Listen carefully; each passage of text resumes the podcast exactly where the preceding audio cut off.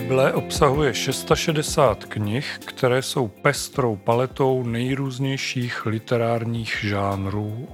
V jistém smyslu zde najdete beletrii, Bible obsahuje historické knihy, nechybí však ani poezie a vlastně také texty písní. Některé knihy nebo jejich části by se daly označit za právnické, jiným biblisté říkají mudroslovné. Jsou zde dopisy, kázání, proroctví a tak bychom mohli pokračovat dál. Všechny knihy jsou ale tak říkajíc vážné, seriózní. Bible rozhodně není bulvární či jiným způsobem pokleslá. Přesto v ní najdete části, které se nedají označit jinak než bizarní. Některé z nich si stojí za to připomenout v tomto samostatném dílu podcastu Biblická jména a úsloví. Naposledy v roce 2023 vás od mikrofonu zdraví Petr Lindner.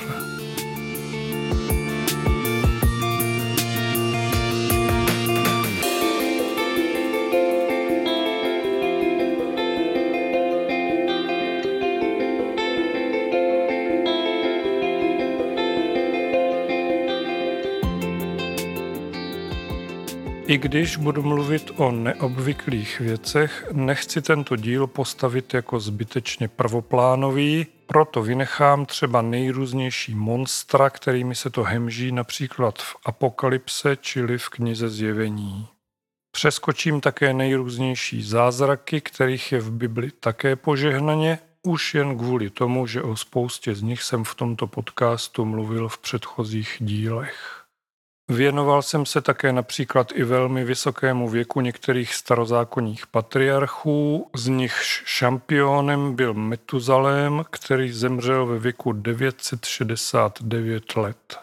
Že nevíte, v jakém dílu to bylo? Najděte si epizodu s názvem Věk podle Bible, Kristova léta, Abrahamoviny a Metuzalém. Pro tento díl jsem vybral čtyři bizarní situace nebo příběhy. Nebudu vám dopředu prozrazovat, které to jsou, nicméně začnu tím, co nejen já považuji za největší podivnost v celé Bibli. O čem bude řeč? O knize Job. Nemusíte mít obavy, nehodlám ji rozebírat celou, protože to bychom u tohoto dílu strávili možná několik hodin. Chci se věnovat jenom velmi zvláštnímu vztahu Boha a Satana. Nejprve přečtu 6. až 12. verš první kapitoly knihy Job. Tu nastal den, kdy přišli boží synové, aby se postavili před hospodina. Mezi nimi přišel také Satan. Hospodin tehdy Satanovi řekl, odkud přicházíš? Satan hospodinu odpověděl, z obchůzky na zemi, z procházení po ní sem a tam. Hospodin se pak Satana zeptal, Jestli pak si všiml mého otroka Jóba, neboť není na zemi jemu podobného, muže bezúhoného a přímého, bohabojného a odvracejícího se od zlého. Satan na to hospodinu odpověděl. Bojí se snad Job Boha bezdůvodně? Což pak ty si neohradil jej, jeho dům a všechno, co má ze všech stran? Nepožehnal si dílo jeho rukou a nerozhojnil se jeho statek na zemi? Avšak vstáhni nyní svou ruku a zasáhni vše, co má. Určitě ti bude do tváře zlořečit. Hospodin řekl satanovi, hle, vše, co má, je v tvé ruce. Pouze na něho ruku nevztahuj. A Satan odešel z hospodinovy přítomnosti. Jestliže knihu Job neznáte, pak musím dodat, že Satan skutečně svou ruku na Joba vztáhl. Vyvraždil mu všechny děti a zničil celý majetek. Ale tím příběh Joba nekončí. Bůh se potkal se satanem ještě jednou a dovolil mu, aby i samotného hlavního hrdinu postil na jeho těle. V sedmém verši druhé kapitoly knihy Job se píše – Satan pak odešel z hospodinovy přítomnosti a ranil Jóba zlými vředy od hlavy až k patě. Dál kniha pokračuje rozhovorem Joba se svou ženou a následuje několik kapitolů rozhovorů se svými přáteli, v nichž jeden přes druhého dumají, proč Joba stihli takovéto pohromy. Kniha Job pak končí promluvou samotného hospodina. Dlužno jen doplnit, že ani po všech těch šílených útrapách Job na Boha nezanevřel. Já se však v tomto dílu chci věnovat něčemu jinému a vy asi tušíte čemu. Vlastně jsem to už řekl. Podivnému vztahu Boha a Satana. Jak jste slyšeli, hospodin pořádá nějakou boží poradu se svými syny, čímž se podle poznámkového aparátu Českého studijního překladu Bible myslí patrně andělé. To by bylo jaksi v pořádku. Ale co mezi nimi dělá Satan, jakožto odvěký boží nepřítel? Dobře, Satan je padlý anděl, takže zkusme připustit, že ve smyslu tohoto příběhu je zároveň i jakýmsi emeritním andělem, andělem ve výslužbě. Tudíž se také účastní porady na nejvyšším božím vedení. Je to značně přitažené za vlasy, ale pokračujeme zatím dál v této fantaskní linii. Bůh se chlubí Jobem jakožto nejlepším pracovníkem své firmy, jenže Satan místo servilního pokyvování hlavou hospodina ponouká, aby Joba přece jenom ještě důkladně prověřil. Bůh si je ovšem Jobem naprosto jistý. Ve druhé kapitole této knihy Satanovi říká, třetí verš. Zdali si všiml mého otroka Joba, neboť není jemu podobného na zemi, muže bezúhonného a přímého, bohabojného a odvracejícího se od zlého. Stále se drží své bezúhonosti, i když si mne podnítil proti němu, abych jej bezdůvodně pohltil.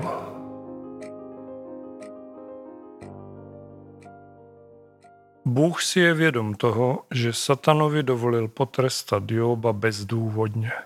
Už to samo o sobě je velmi bizarní. Navíc, jak už jsem řekl, následně přichází na řadu druhé tělesné strádání. Možná se pletu, ale nemůžu si pomoct. Celá tato situace mi připomíná hospodskou sázku dvou rozšafných chlápků, kteří jsou připraveni dát v šanc úplně všechno jen proto, aby tomu druhému lidově řečeno ukázali. A nejsem sám, kdo má podobný názor. Od jednoho duchovního jsem slyšel myšlenku, co když si na každého z nás pán Bůh nějak vsadil. Teď si možná říkáte, že mi takhle před koncem roku 2023 nejspíš přeskočilo. No dobře, ale co si o tomto podivném chování hospodina myslíte vy? Pro velmi zvláštní boží chování v úvodu knihy Job by se našlo několik různých, více či méně odborných nebo chcete-li teologických explikací. Mně osobně tato v úvozovkách boží nesmyslnost velmi dlouho ležela v hlavě, tudíž jsem tak nějak průběžně pátral po smysluplném výkladu. Upřímně řečeno mě uspokojuje pouze jeden – Někteří biblisté říkají, že právě tento podivný úvod byl do knihy Job přidaný později, čili uměle. A co víc, je zároveň myšlený ironicky, tedy nevážně.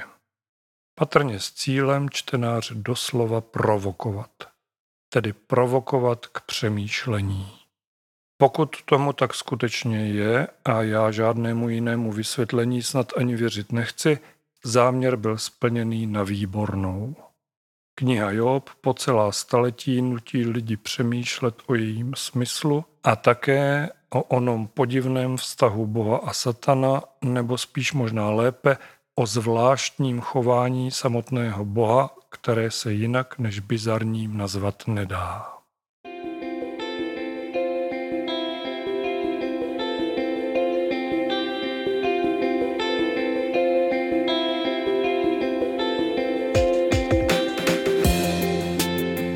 Druhý příběh, který byste v Bibli asi nečekali, je už trochu lacinější, ale i on má neobyčejné konotace.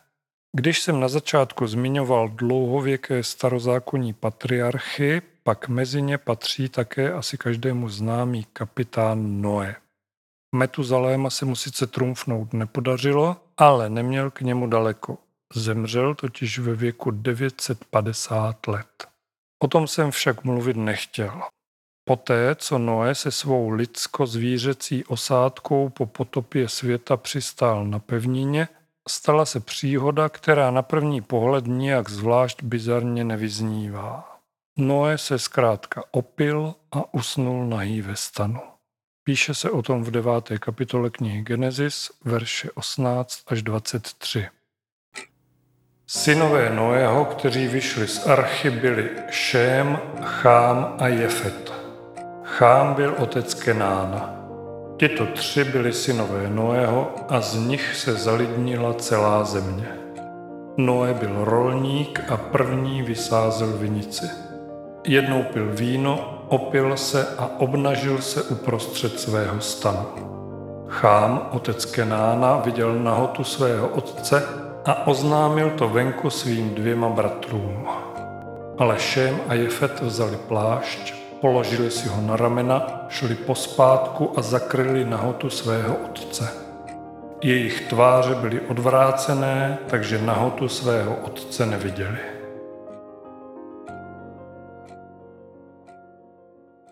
To se občas stává, můžete si klidně říct. Na opilství sice není nic dobrého, ale Noé v tomto případě evidentně nikomu neublížil, prostě jenom zmožený vínem usnul ve stanu, jak ho pán Bůh stvořil.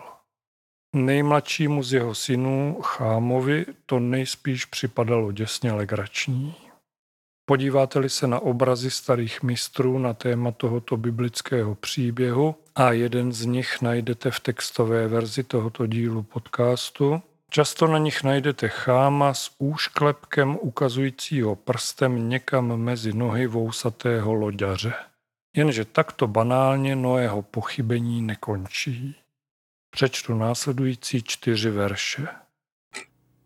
Když se Noé probral ze svého vína a dozvěděl se, co mu jeho nejmladší syn provedl, řekl, buď proklet Kenán, ať je svým bratrům poslední z otroků. Dále řekl, požehnán buď hospodin, Bůh Šémův, ať je Kenán jejich otrokem, ať Bůh rozšíří Jefeta, ať přebývá ve stanech Šémových a ať je Kenán jejich otrokem.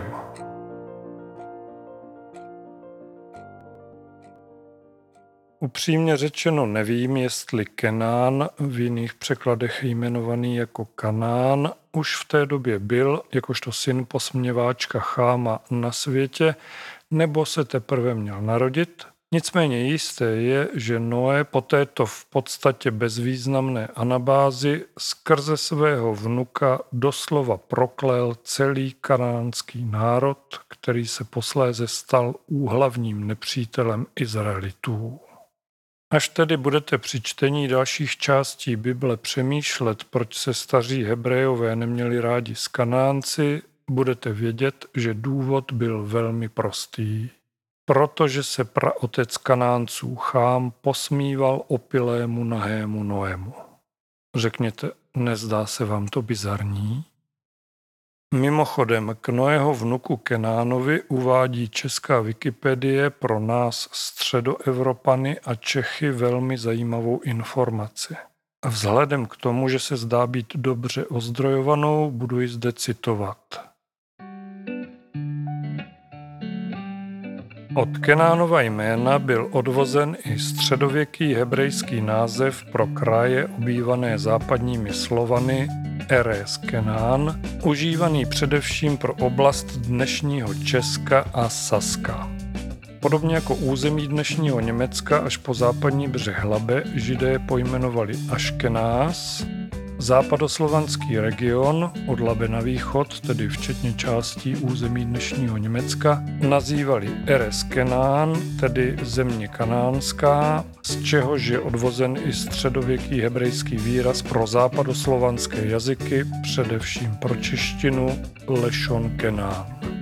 Kromě toho, že jistou roli zde sehrála konotace s názvem země zaslíbené, bývá jako motivace obvykle označován fakt, že slované obchodovali s otroky, přičemž do otroctví prodávali i své vlastní soukmenovce.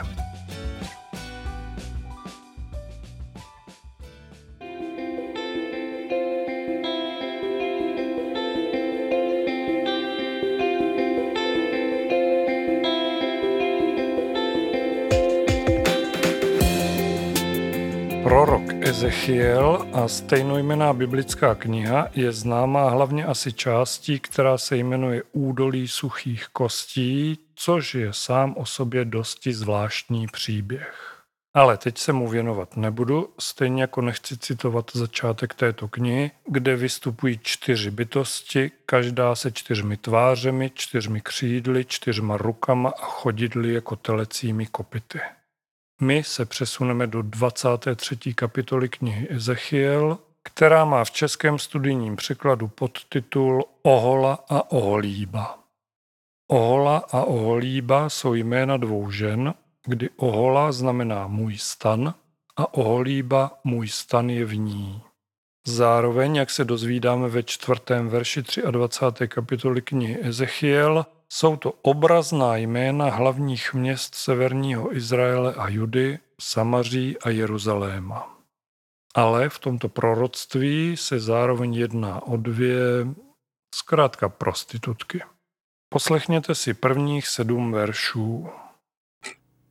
I stalo se ke mně hospodinovo slovo. Lidský syn, dvě ženy byly dcerami jedné matky. Smilnili v Egyptě, smilnili ve svém mládí. Tam byly mačkány jejich prsy a tam ohmatávali jejich panenské bradavky. Jmenovali se starší Ohola a její sestra Oholíba. Byly mé a rodili syny a dcery. Jejich jména znamenají Ohola Samaří a Oholíba Jeruzalém. Ohola smilnila místo, aby byla má, a vášnivě toužila po svých milencích, po blízkých Asyřanech oděných rouchy z modré látky, po místodržitelích a správcích, samých překrásných mládencích jezdících na koních. Jim všem nejlepším asyrským synům dopřávala své smilnění a poskvrnila se se všemi, po kterých vášnivě toužila, se všemi jejich bůžky.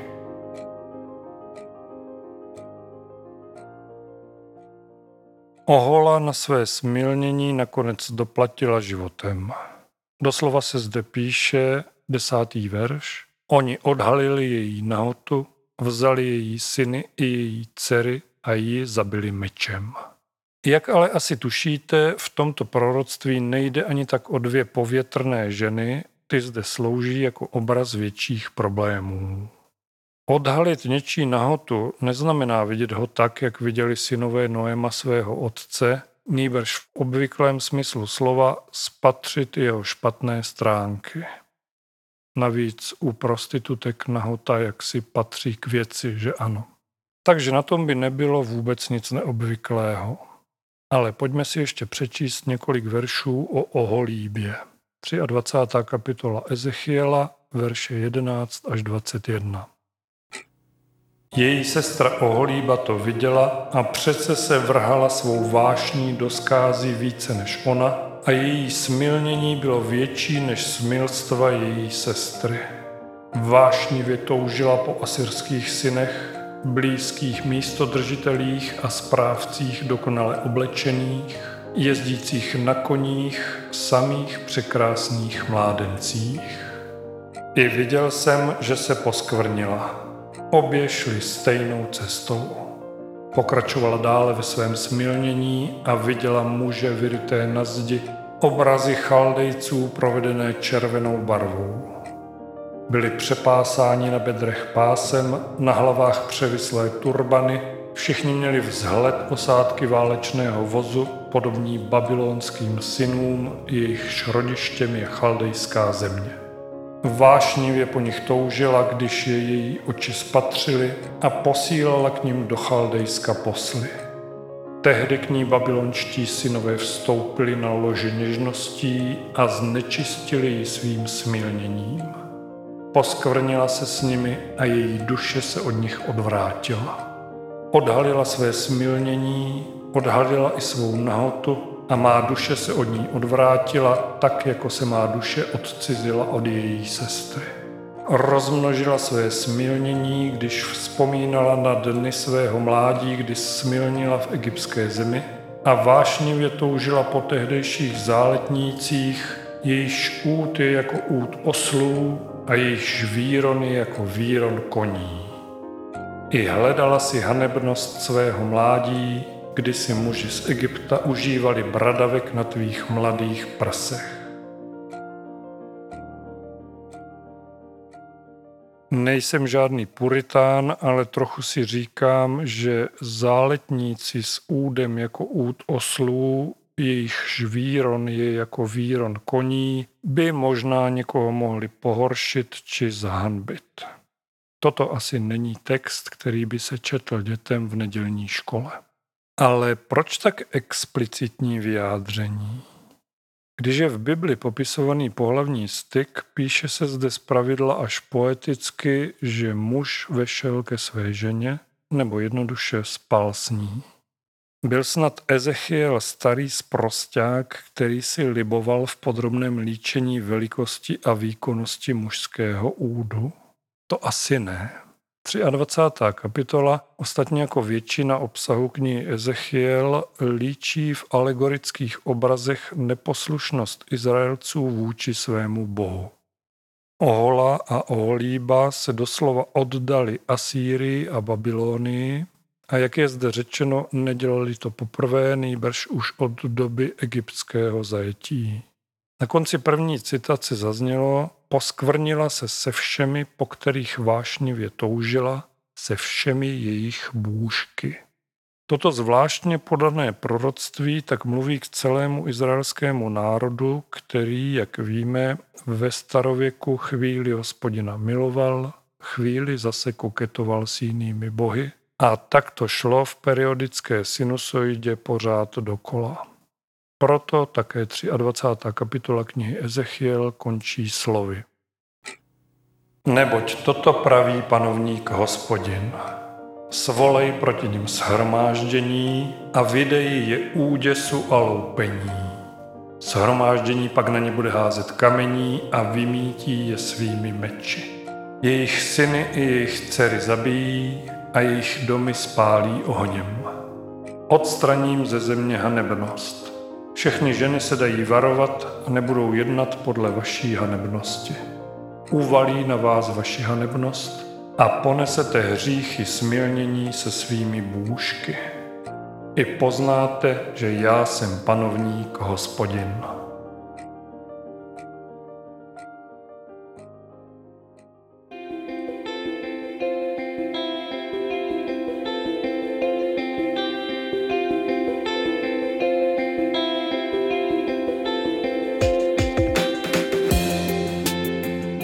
Blížíme se ke konci tohoto poněkud bizarního dílu podcastu Biblická jména a úsloví, nicméně já jsem na začátku slíbil čtyři příklady.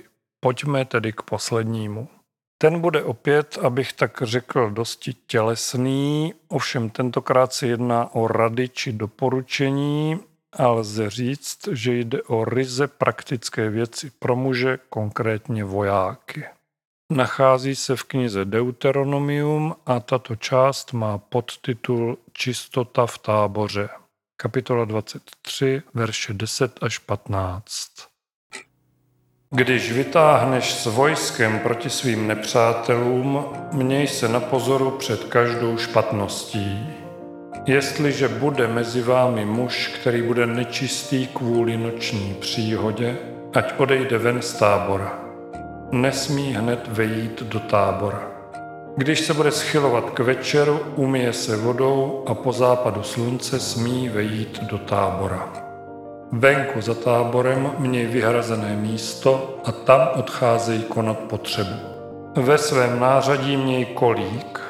Když si venku dřepneš, vyhrab s ním jamku a zase svou nečistotu zakryj. Vždyť hospodin, tvůj Bůh, se prochází uprostřed tvého tábora, aby tě osvobodil a dal ti tvé nepřátele. Proto ať je tvůj tábor svatý. Ať u tebe nevidí nic hanebného, aby se od tebe neodvrátil. Myslím, že zde není co vysvětlovat. V armádě je potřeba nejen kázeň, oddanost a bojový duch, ale také nějaká ta hygiena. Deuteronomium, čili pátá kniha Možíšova, je plná nejrůznějších rad a doporučení, tudíž se nelze divit tomu, že zachází i do tak intimních detailů. Ostatně i novodobí generálové dobře vědí, že čisté a suché spodní prádlo, ponožky nevýjímaje, jsou spolu s dobrou stravou základem spokojenosti vojáka.